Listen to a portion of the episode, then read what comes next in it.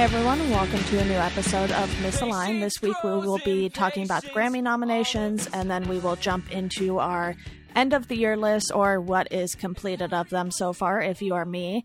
And then we also have our book pick figured out for January, so you will have ample time to read it. And it's not a super long book, so hopefully you guys will join us for that one. It's definitely a good one. Megan has read it, I believe, and I have not, so stay tuned to see what that is.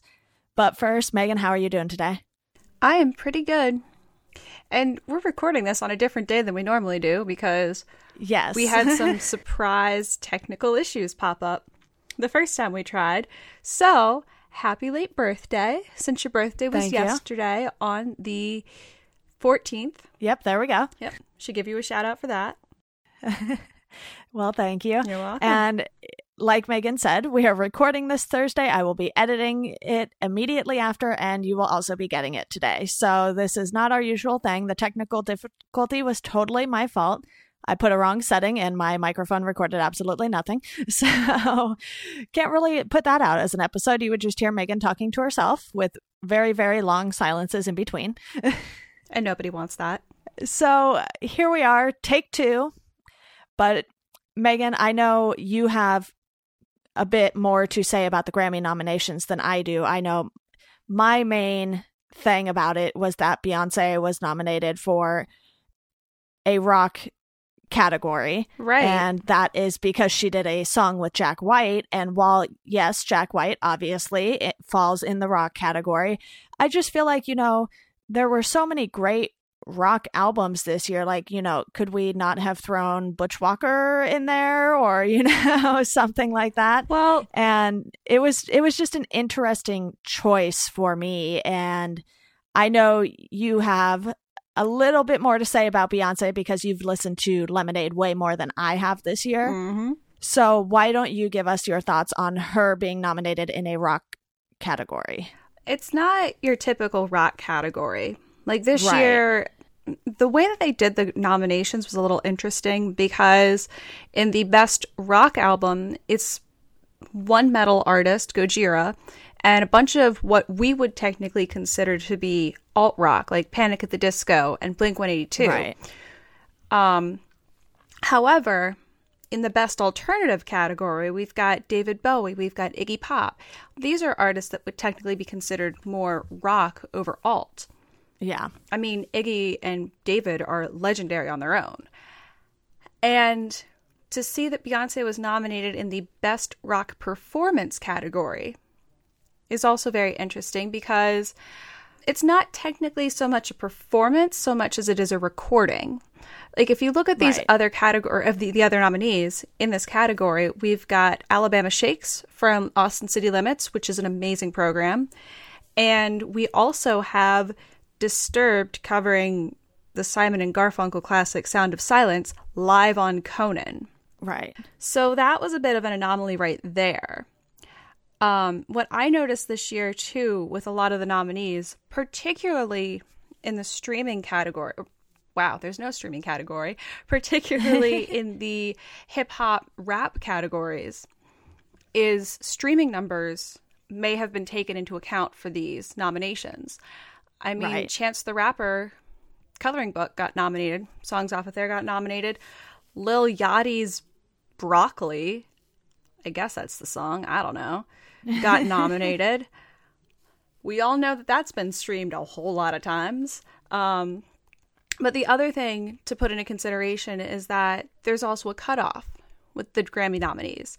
So it goes from, I believe, October 1st, 2015 to September 30th, 2016. Right. And that September 30th cutoff date is the same every year, no matter, you know, what day it lands on. So if it's a Friday, literally all of those Friday releases could be considered. But if it's a Thursday and then albums come out the next day, those don't make the cut. Right, because there are a few that I would have loved to see nominated this year, but they missed the cutoff.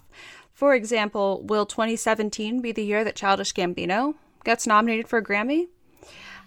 I I don't know. I'd love to see that though. It was a great album. And going into these, I feel like with the nominees, I don't know. I feel like for some of them, like record of the year and album of the year, they had to just throw some artists in because in the record of the year, album of the year, it's basically the Beyonce and Adele show. Lemonade and 25 both were nominated. And I feel like Right. even in Song of the Year, Formation's nominated, I believe Hello is nominated. Those two are definitely the strongest contenders.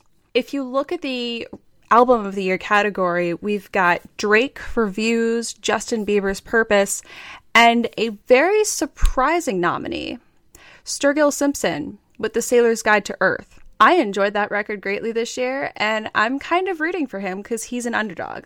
Like, of course, you know, I have a feeling this is Beyonce's year with her nine Grammy nominations, and he's up for a long shot.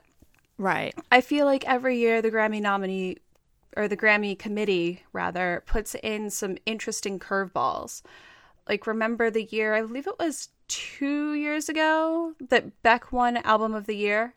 That was surprising. and a lot of people were upset about it. So you Yeah. know, it it's sort of the thing where the Grammys are more for the artists themselves and not necessarily the fans because obviously the Grammys are not fan voted or fan nominated Unlike and that sort of thing. The. American Music Awards or like the Billboard Music Awards. right. And then the year that Arcade Fire won, that was interesting. But, you know, I'm kind of hoping, you know, Sturgill gets it because that's it's a great album. And the other thing I was pleasantly surprised about this year are the nominees for Best New Artist. Right. This year, I was talking about it with one of my friends actually, and I said, you know what? I think this is the year that Maren Morris will be nominated for Best New Artist. She's up against Anderson Paak, Chance the Rapper, the Chainsmokers, and Kelsea Ballerini, another country artist. And what's interesting is that these are all varied artists, two hip hop stars, I guess you could say, the Chainsmokers, and two country artists. It's interesting to not actually see a rock artist in that category this year. And when doing some research, actually, when we recorded this for the first time on, uh, what was it, Monday, Tuesday? We were talking about this a little and how the last country star to actually win Best New Artist going back into like 2007, e- even 2010 rather. Right. Zac Brown Band won Best New Artist in 2010. And let's see, Amy Winehouse beat out Taylor Swift in 2008 for Best New Artist. And in 2007, Carrie Underwood won that. Right. So it's just interesting, and honestly, I hope the chain smokers don't win because they no, come on. All of the artists in this year's Best New Artist category are immensely talented, and I'm excited to see um, what happens. Right. And I think what's really interesting too is that it's two women in country who are nominated because I know you don't follow mainstream country nearly as much as I do, but there are a lot of newer guys or guy duos than there are women in country in general right now. So it's like, you know, they picked basically the two new women in country. Right. and thankfully, thankfully, they did not choose any of the bro country artists for Best New Artist. Like, my God, that is actually a genre, by the way. right. bro country features artists like um oh i don't know. Florida georgia line. And i guess old dominion could be considered that. And um luke luke whatever. Bryan. yes him. They're technically considered bro country. And it's not exactly an awesome genre. It's kind of annoying especially florida georgia line. I'll reserve my thoughts for that later. But while i'm thinking of the country thing um, going back to Sturgill Simpson being nominated for Album of the Year, it's interesting because he is the sole, I guess, country artist per se in the Right. in that category up against these people who've made names for themselves. And basically, it's bringing back vibes of who the fuck is Boney Bear, or um, all of the Bonnie Bear na- Wow, cannot talk today. The Bonnie Bear memes that came out after they won, and even with Arcade Fire, when people were like, "Who is this group?" Even though they just performed, like, why are they important? When they won, I think it was Album of the Year for the Suburbs, and to play off of this, what I really liked is Sturgill Simpson is now making a shirt that says, Who the fuck is Sturgill Simpson? Right. Because that was actually a thought many people had on the internet was just like, huh, okay, this guy's going to go up against Beyonce and Adele. Good luck to them. so it, it'll be interesting. And I do like that the Grammys this year, or I guess in 2017, are not going to be hosted by everyone's favorite Kangol hat sporting man, LL Cool J. Instead, they're going to be hosted by James Corden. So there could be a lot of carpool karaoke involved. I know that was a thing when he hosted the Tonys this year. Right. He's a tremendous host, by the way. I loved what he did with the Tonys. Yeah, I did not watch those. But before we move on to our end of the year list, real quick, why do you think it is that they do the cutoff in September? Because the Grammys aren't until what? Typically early February? I believe so. So to me, it's like, why not just do the calendar year? And just make everyone's lives so much easier because you're not doing them until February anyway. So I know they do the nominations before the end of the year, but it's like just release the nominations, you know, the first week of January. It's not like you have to do anything between announcing the nominations and having the actual award show necessarily. Obviously, you have to set it up, send the invites mm-hmm. and whatnot, but they can know ahead of time and then just announce it to the public because as you and I know, being in, you know, the music writing section of the music industry, not too many big, big releases are put out in December. Yes, Beyonce dropped a surprise album and Childish Gambino just released Awaken My Love, but those were still early enough in December where the critics would have had plenty of time to listen to them. Well, it was interesting. If you think back to when Beyonce dropped her last album, which was actually the self titled Beyonce record, that was also a bit of a surprise to everyone. And that right. one did not, I don't think it was nominated for anything. And that was a late drop.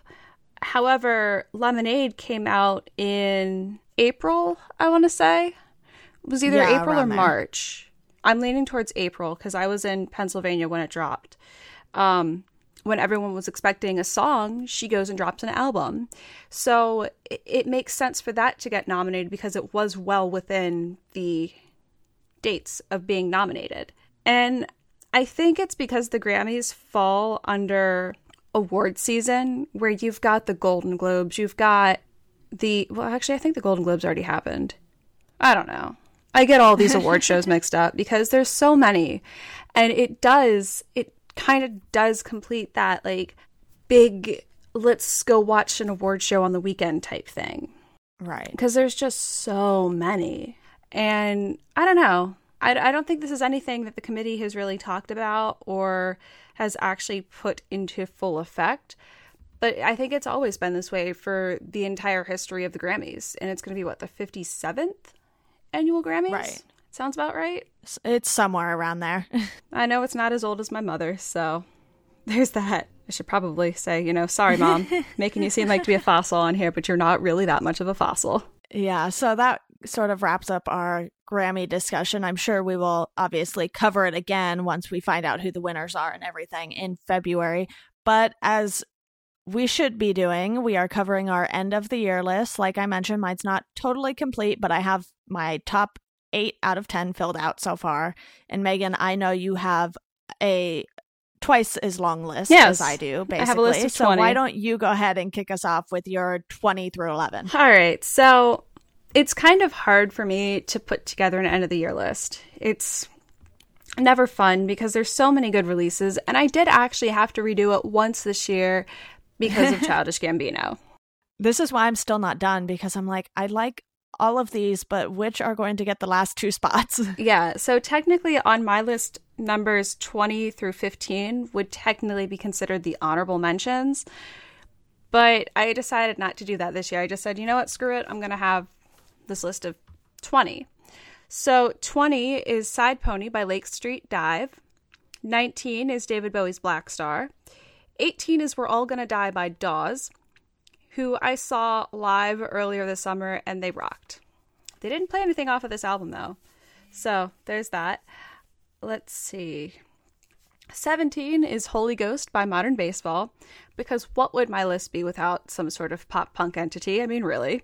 Uh, 16 is Shapeshift with Me by Against Me, who is another band that I saw live this year, and I actually enjoyed their live set when I saw them twice, despite nearly dying the second time. Uh, that's a.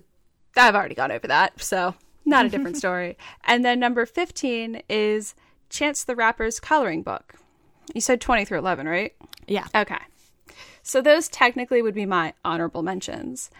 And then moving into the actual list itself, number 14 is 22 Million by Bon Iver, which has had some mixed reviews across the board. And you'll definitely see that, I think, in the modern vinyl end of the year lists, where it, it's just interesting to see which one of the writers liked it, which ones didn't, you know, that sort of thing. Right. I'm losing my place here. Okay. Number 13 is True Sadness by the Avett Brothers. And if you hear jingling in the background, it's because my dog has decided to make an appearance and jump on my bed. Hi, Shiloh. Giving the dogs of Misaligned a shout out here. Oh, right. And number 12 is A Sailor's Guide to Earth by Sturgill Simpson. Loved it. And I'll talk more about that album later for good reason. okay. And then number 11, which was originally going to be my number 10 pick, and then Gambino dropped his album, is an album I've already talked about on the podcast, which is Kindly Now by Keaton Henson. Nice. Yeah, and I will go ahead and just do mine backwards as well. We'll start at eight, go up to one. A lot of these are very similar in genre, and I don't think that really reflects all that I listened to this year because I did listen to, you know, the big hip hop and pop albums. It's just, I don't think a lot of those really stuck with me or impressed me as much as I were I, I was hoping they would. And I know Megan, I already mentioned this to you, but I did give the new A Tribe Called Quest a listen Mm-hmm. on Tuesday. And because I've only listened to that once, I've been hesitant to put it in my top 10, even though that might be the hip hop album I enjoyed the most from this year. Just because of the fact that I've only given it one listen. And I know some people are like, well, you should just put the albums you've listened to the most in there, which is sort of what I've done with this top eight that I have. So it really depends on how many more times I give that a listen. But like I was telling you, because a lot of these hip hop and pop albums have been really long, I haven't sat down and just listened to them straight through because, as you guys already know, I listen to a ton of podcasts, and that's on top of doing this and Welcome to Geekdom and editing both of those every week. So I spend a lot of time with podcasts, and I've been trying to find more of a balance between listening to podcasts and listening to music. And so far, that is it's not going as planned. So I still have a bunch of releases that I haven't listened to that clearly will not make my list because I haven't listened to them. But my number eight record right now is Into It Over Its Standards. Seven is Brandy Clark's Big Day in a Small Town. Then we have All Get Out's Nobody Likes a Quitter, Bayside's Vacancy, Yellowcard's self titled, Maren Morris's Hero. So, you know, I'm definitely rooting for her for new artists there for the Grammys.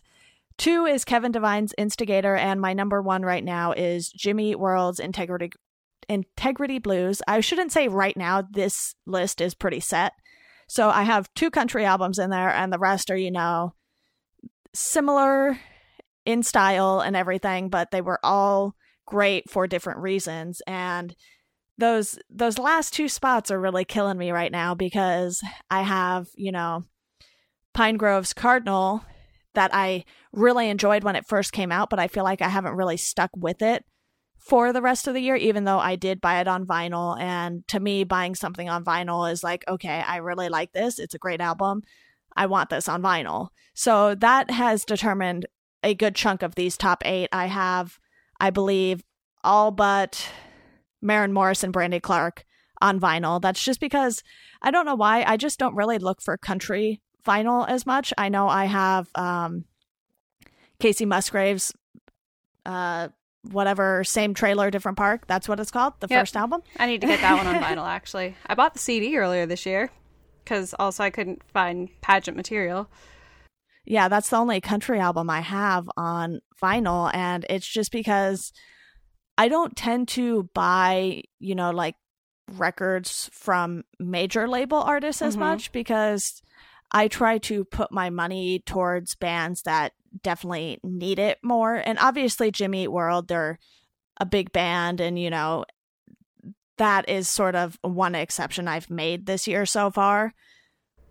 Mhm. But a lot of these records are, you know, from Bad Timing Records, Hopeless Records, and, you know, the smaller labels that still do well for themselves. But buying something on vinyl definitely helps get it into my top 10 list. So Right. since I have six out of eight on vinyl, it's like, all right, those are obviously going in there.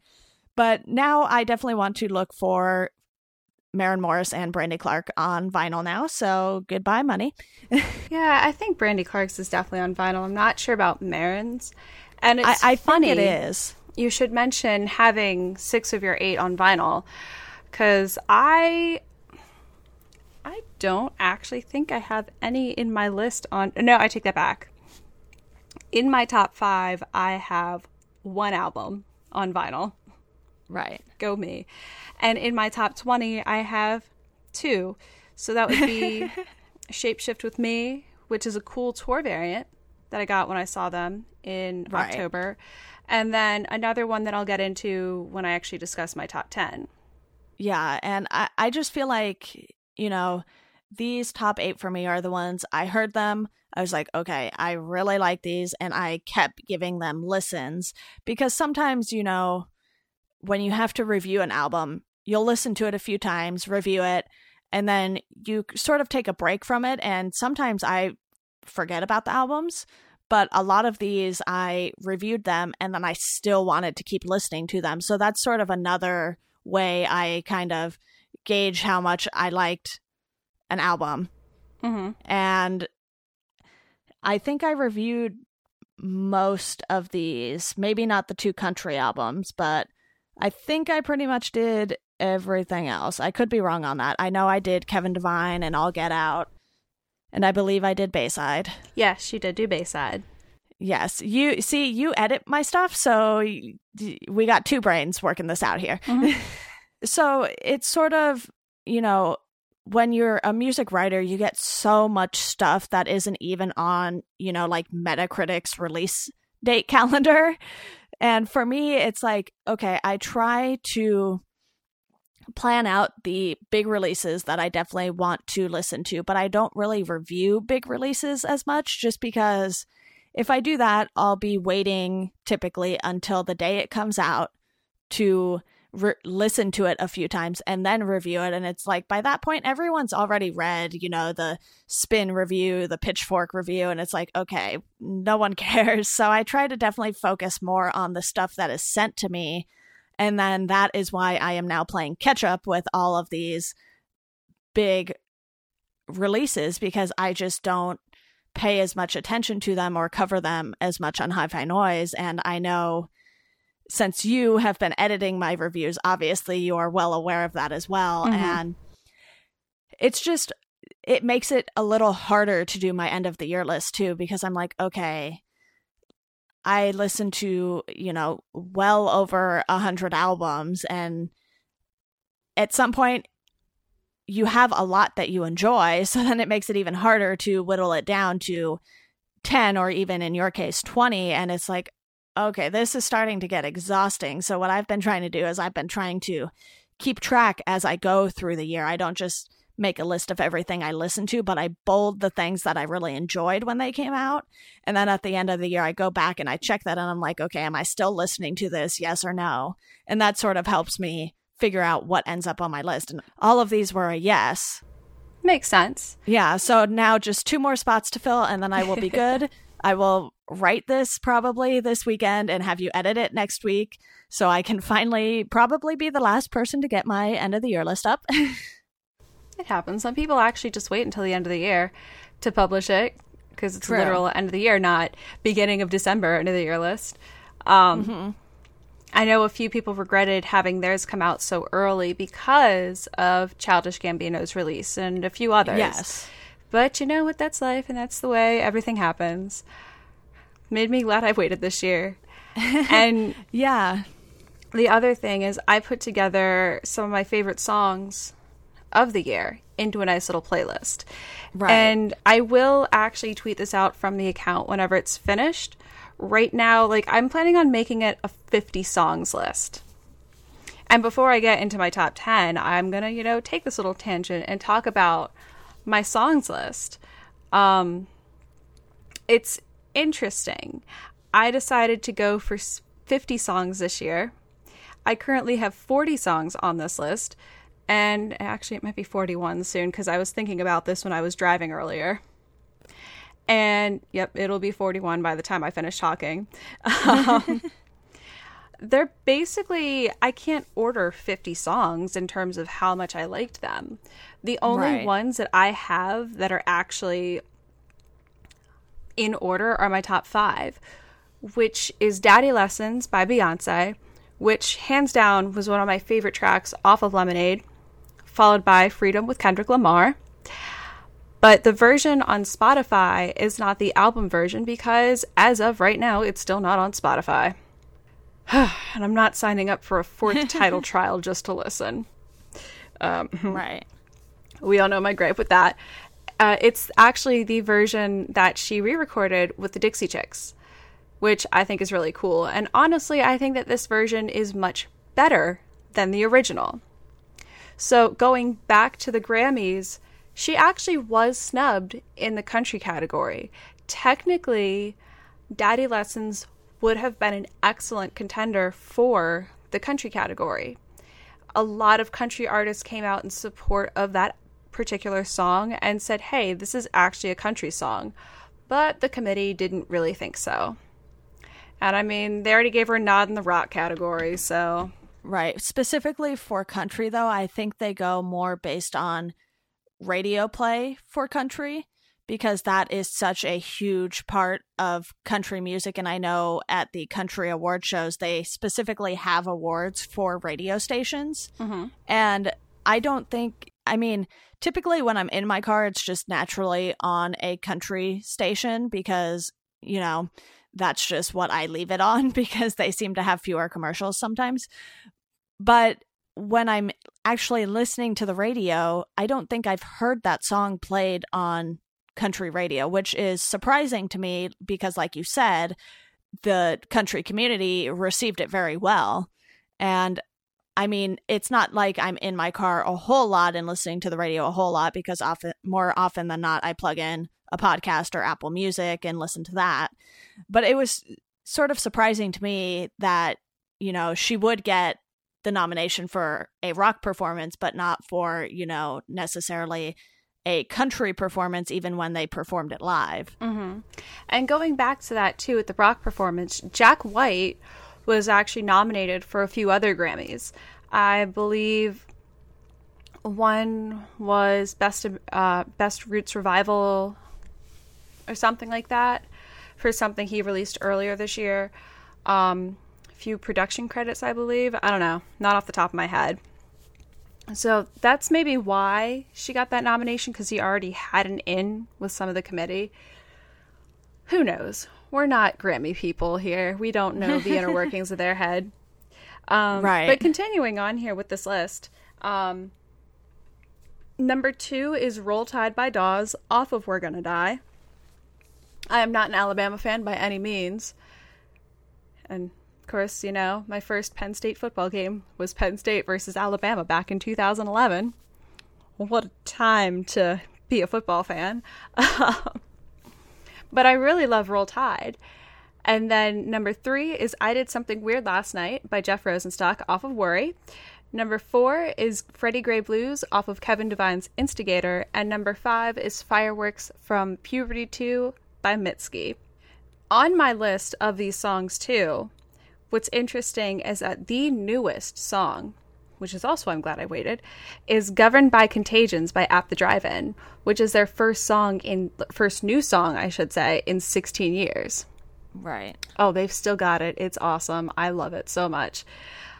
But then I have artists like The Weeknd on here, Frank Ocean, Banks & Steelz, uh, Lady Gaga's Million Reasons is on my list. Have uh, Andrew McMahon in The Wilderness' Fire Escape, which I think is the strongest single off of his forthcoming uh, Zombies in Brooklyn. No, zom- I don't know. I can't even think of the name. It's got zombies in it. I might be thinking of like Brooklyn, You're Killing Me, which is his second single. Um, let's see. I also have clipping from their contr- uh, contribution to the 30 Days, 30 Songs project. And if you're not familiar with clipping, it is Daveed Diggs from Hamilton's rap project, which is signed to Sub Pop, which is really cool. Uh, let's yeah. see. Avett Brothers are on here. This technically might have been. I, th- I don't know if Chvrches re released Every Open Eye this year or something. I'm mixing up things, but I have the Chvrches and Hayley Williams version of Bury It on my list as well. And of course, you know, Maren Morris is on here, Lucy Dacus, Japanese Breakfast. Um, some albums that definitely would have made it into my top like 25. So it's a varied, varied mix. And right. given my top five songs, pretty much most of those albums, with the exception of Dawes, are in my top five. So going back to my top 10 that I figured out, I've had this done since December 5th. So number 10 is obviously Childish Gambino's Awaken My Love. Nine is The Dream Is Over by Pup, which definitely was a favorite of ours on the podcast this year. Even when Caitlin right. was on, we talked about Pup a lot.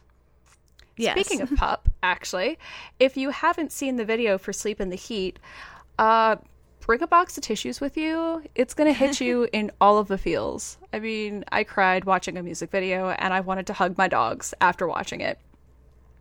Uh, just to, you know, put that into perspective. And it features Finn Wolfhard from Stranger Things. Those kids are everywhere, I swear. It's awesome. Right. yeah. So let's see. Number eight is Teens of Denial by Car Seat Headrest. I saw them back in September, and they have gotten a lot of acclaim this year, and it's awesome. Will Toledo actually is from Virginia. He's from Leesburg. And I think I've heard James joke about that before. I know it's been talked about in the music community down here. Um, anyway, number seven is To Be Everywhere is to Be Nowhere by Thrice. Six is Blonde by Frank Ocean. Talk about surprise releases. I think 2016 was definitely the year of the surprise. Right. Because Frank blessed us with not one, but two albums. But Blonde clearly got more acclaim. Um, number five is Worry by Jeff Rosenstock. Four is Instigator by Kevin Devine. And that is the other album from 2016 that I have on vinyl. Right. Because I pre ordered that when I saw they went live. And I love it. It's great. Uh, number three is actually going to surprise a lot of people who know that I love Beyonce and know how much I've talked about Lemonade. But Lemonade is not my number one pick this year. It's actually my number three.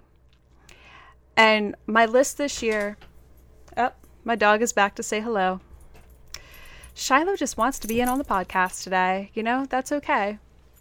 Now I can talk about dogs and have a dog with me again. But my list this year is so varied. There are a lot of artists of color on it. It's not just like white men that seem to dominate everyone's lists. And my top three artists are actually women of color. And I think that's an important distinction to make because they all made great albums. Right. So, number two is Mitski's Puberty 2. And I've been saying for a while if Mitski was around when I was growing up and in my formative teen years, I probably would have turned out a little differently because representation is very, very important.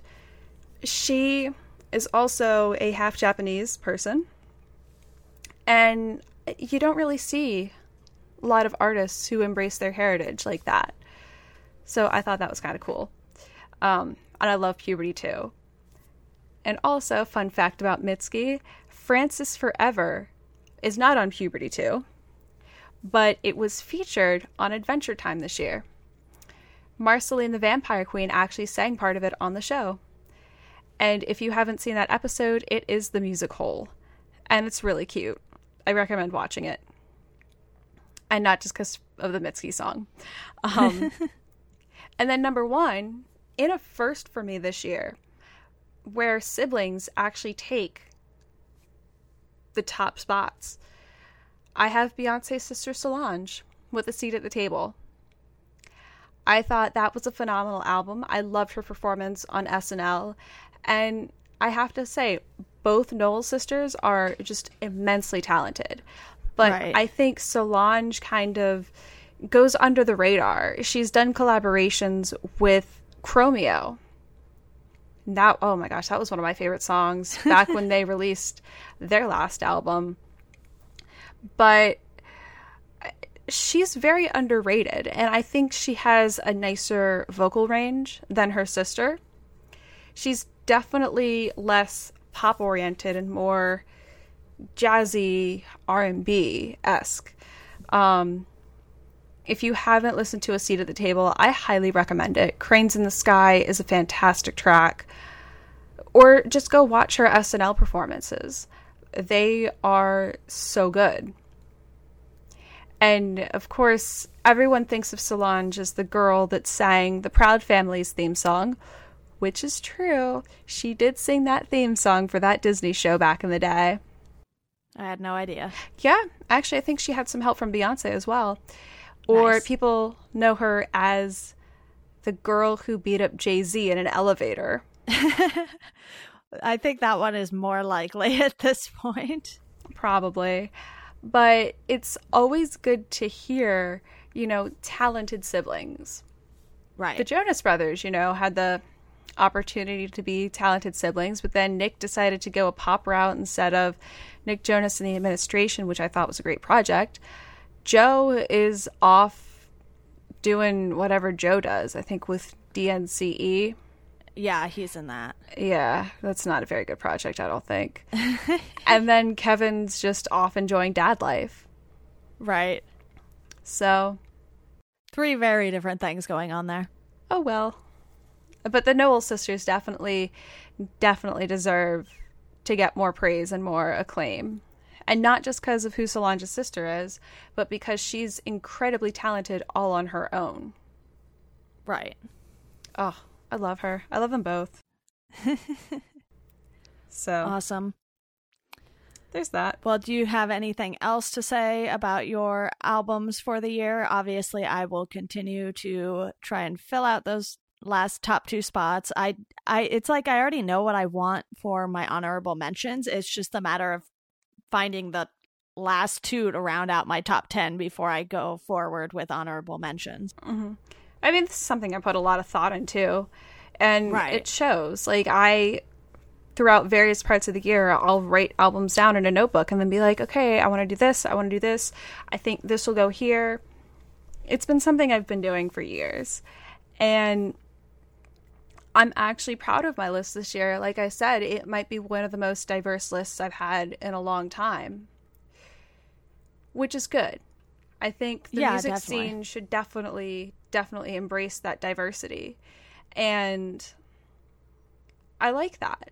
More people start need to start, you know, talking about how great and how wonderful and how rich the diverse music scene is. I mean, we can't always listen to what the white males of the world put out because sometimes they get overshadowed by amazing artists who definitely get over or overlooked, I guess is the word I'm looking for, who get Right. overlooked because they're not as mainstream or not as on display as they should be. So, I don't know. We'll just have to wait and see.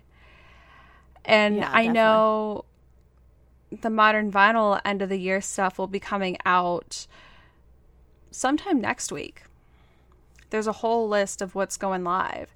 And I think everyone will be pleasantly surprised by what's in store from the modern vinyl family. We've got some great things lined up. I mean, there's going to be a top 100 songs playlist of songs we all liked this year. There's going From to be everyone but me. okay, most of the writers, I should say. I don't even think it's all of us that contributed, but um, There's going to be. I don't think so. I just know I was late to the party. That's okay. We can talk about it now.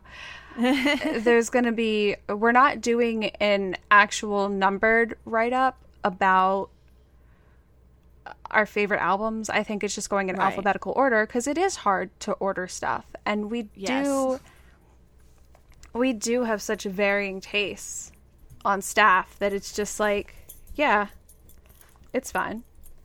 And I think that makes the site a lot more entertaining to read in general too. And you know, my list, I think pretty much everything on my list would have been similar to at least a couple other people. I know Craig Manning and I have Mhm. a lot of the same albums in our top list. Which is true. Um, there's been a lot of hip hop influence this year Right. across the board. I think Zach and James are talking about a lot of pop punk albums, and Chris too. And then Alan, David, and I tend to throw out some of the more indie sphere related albums, if that makes any Yeah. sense. Like just albums that come out of left field. Not necessarily more obscure stuff, just not quite as mainstream or Right. pop punk scene focused. Right. And that's the beauty of, you know, being one of the writers on staff is that it's Right. okay. We embrace this diversity. Cuz we sometimes talk about albums that not many people have actually heard of or even the staff members are just like, "Oh, how did I overlook that?" Yeah. So, it'll be fun. I'm excited for everyone to see that in our lists. Yeah, and I'm looking forward to reading all of it since I, you know, I'm still working on mine, but mine will all be up over at my website and Megan will hopefully kindly edit it for me. Oh, so it sounds nice. Reads nice. You won't be hearing my list, you'll be reading it. You know, we could also do like a little impromptu podcast where you are just straight up reading your list. yeah, it's ju- I'm just going to read my words to you. No big deal. Yes. Awesome. Well, before we move on to recommendations, we have our book club pick for you guys. And this one will be for the end of January. I hope the end of January anyway. We have not really planned out when we are going to come back and start recording, but it will probably be the first week of January. So we will update you guys when we come back in 2017 with the exact date we will be doing the book club episode, but we want to give you the pick well ahead of time so you know you can still sneak it onto your Christmas list if you make one of those. And we will be doing Nothing Feels Good Punk Rock, Teenagers, and Emo by Andy Greenwald, who is currently doing his own podcast called The Watch, which, if you guys have not checked that out, they talk about film, TV, music. I know they've brought up beach slang quite a bit. So if you're interested in those things, definitely go check that out. And he just announced actually that he is one of the co producers, I believe, on the new Legion series that is coming to FX next year, which is the new like X Men, mutant, inhuman type thing going on over there. I'm not sure of the exact details. I just know it's comic book related. I believe it's X Men related. So there is that. But yes, Nothing Feels Good by Andy Greenwald. That is our next pick. Megan, you have read this before, correct? I actually have not. I Oh, think you it's just- haven't? no, I think it's just a book that you and I have talked about. Yes, I thought you read it. Oh, that was Everybody Hurts. Different book. Similar but different, not by Andy Greenwald. One So, has pictures, okay. one doesn't. Yes, true. So we both have not read this, so that works out nicely. I've had it on my shelf for a while, so it just kind of stares at me every day, like, please read me. As most of my books do. No harm in that. True. Awesome. So, again, Nothing Feels Good by Andy Greenwald. Definitely check that out. It is full on music based, so no surprise there. It's not one of our more pop culture books. It's, you know, strictly a music book since Andrew Greenwald used to be a music critic before he moved on to doing TV stuff for Grantland, and now he's actually writing for television or producing, whatever producers actually do for television. I've never really been too sure of that. Oh well. It happens. Yes. Awesome. Well, I am rambling now. So, Megan, why don't you give us your recommendations for the week? All right. So I've talked about Sturgill Simpson a lot this podcast. And that's my recommendation this week. Just go listen to A Sailor's Guide to Earth. It's a nine song album. It's really, really good. And it features a cover of Nirvana's In Bloom. I'm pretty sure. I'm going to go double check that right now. um, but yeah, his. Oh my gosh, now I've got both of my dogs. They just want to say hello. Now I've got Dixie, who literally wants to get up and record with me. so let's see. Today's Misaligned brought to you by technical difficulties and dogs. Yes. Um, but yes, his Nirvana cover has actually been getting a lot of airplay. I've heard it a lot on WXPN out of Philadelphia, as well as WNRN down here in Charlottesville and Richmond. And yes, In Bloom, it's a unique take on the Nirvana classic. And when I first heard it, I was like, wait a minute. This is like an alt country version of Nirvana? What? I thought it was awesome. So that is my recommendation of the week. Nice. And my recommendation is Star Wars related. Actually, I guess you could say I have two recommendations because the first one is going to be go watch Rogue One this weekend if you're a Star Wars fan, but that's sort of a no brainer. It comes out tomorrow, and I will be seeing it 9 a.m. Saturday morning. And you can definitely expect me to do a podcast about it for my other podcast, Welcome to Geekdom. That will happen at some point. When it will go up, I'm not sure, but hopefully sooner rather than later. But my other Star Wars recommendation is to check out the books if you have not. I know some people aren't big on reading, unlike Megan and I, but if you are interested in knowing more about the canon timeline in general, the books fill in a lot of information that won't necessarily end up in the TV shows or movies. Like, for example, the last book I read was Ahsoka, which is based all about all around Ahsoka Tano, who was in the Clone Wars and left, and then she has reappeared in Rebels, so it sort of fills in that gap of what she was doing in between those two shows. So it's definitely crucial if you want to be a Star Wars completionist. but those are my two recommendations for the week and as always, thank you guys for listening. Thank you for letting us continue to do this through all of 2016. We are excited to be back for 2017, and we're glad you guys keep listening to this podcast every week or, you know, whenever you feel like it. Either is fine with us. Yeah. Thanks so much, guys. Yes, and as always, we hope you enjoy the rest of your day or the rest of 2016, whichever you prefer to enjoy the most.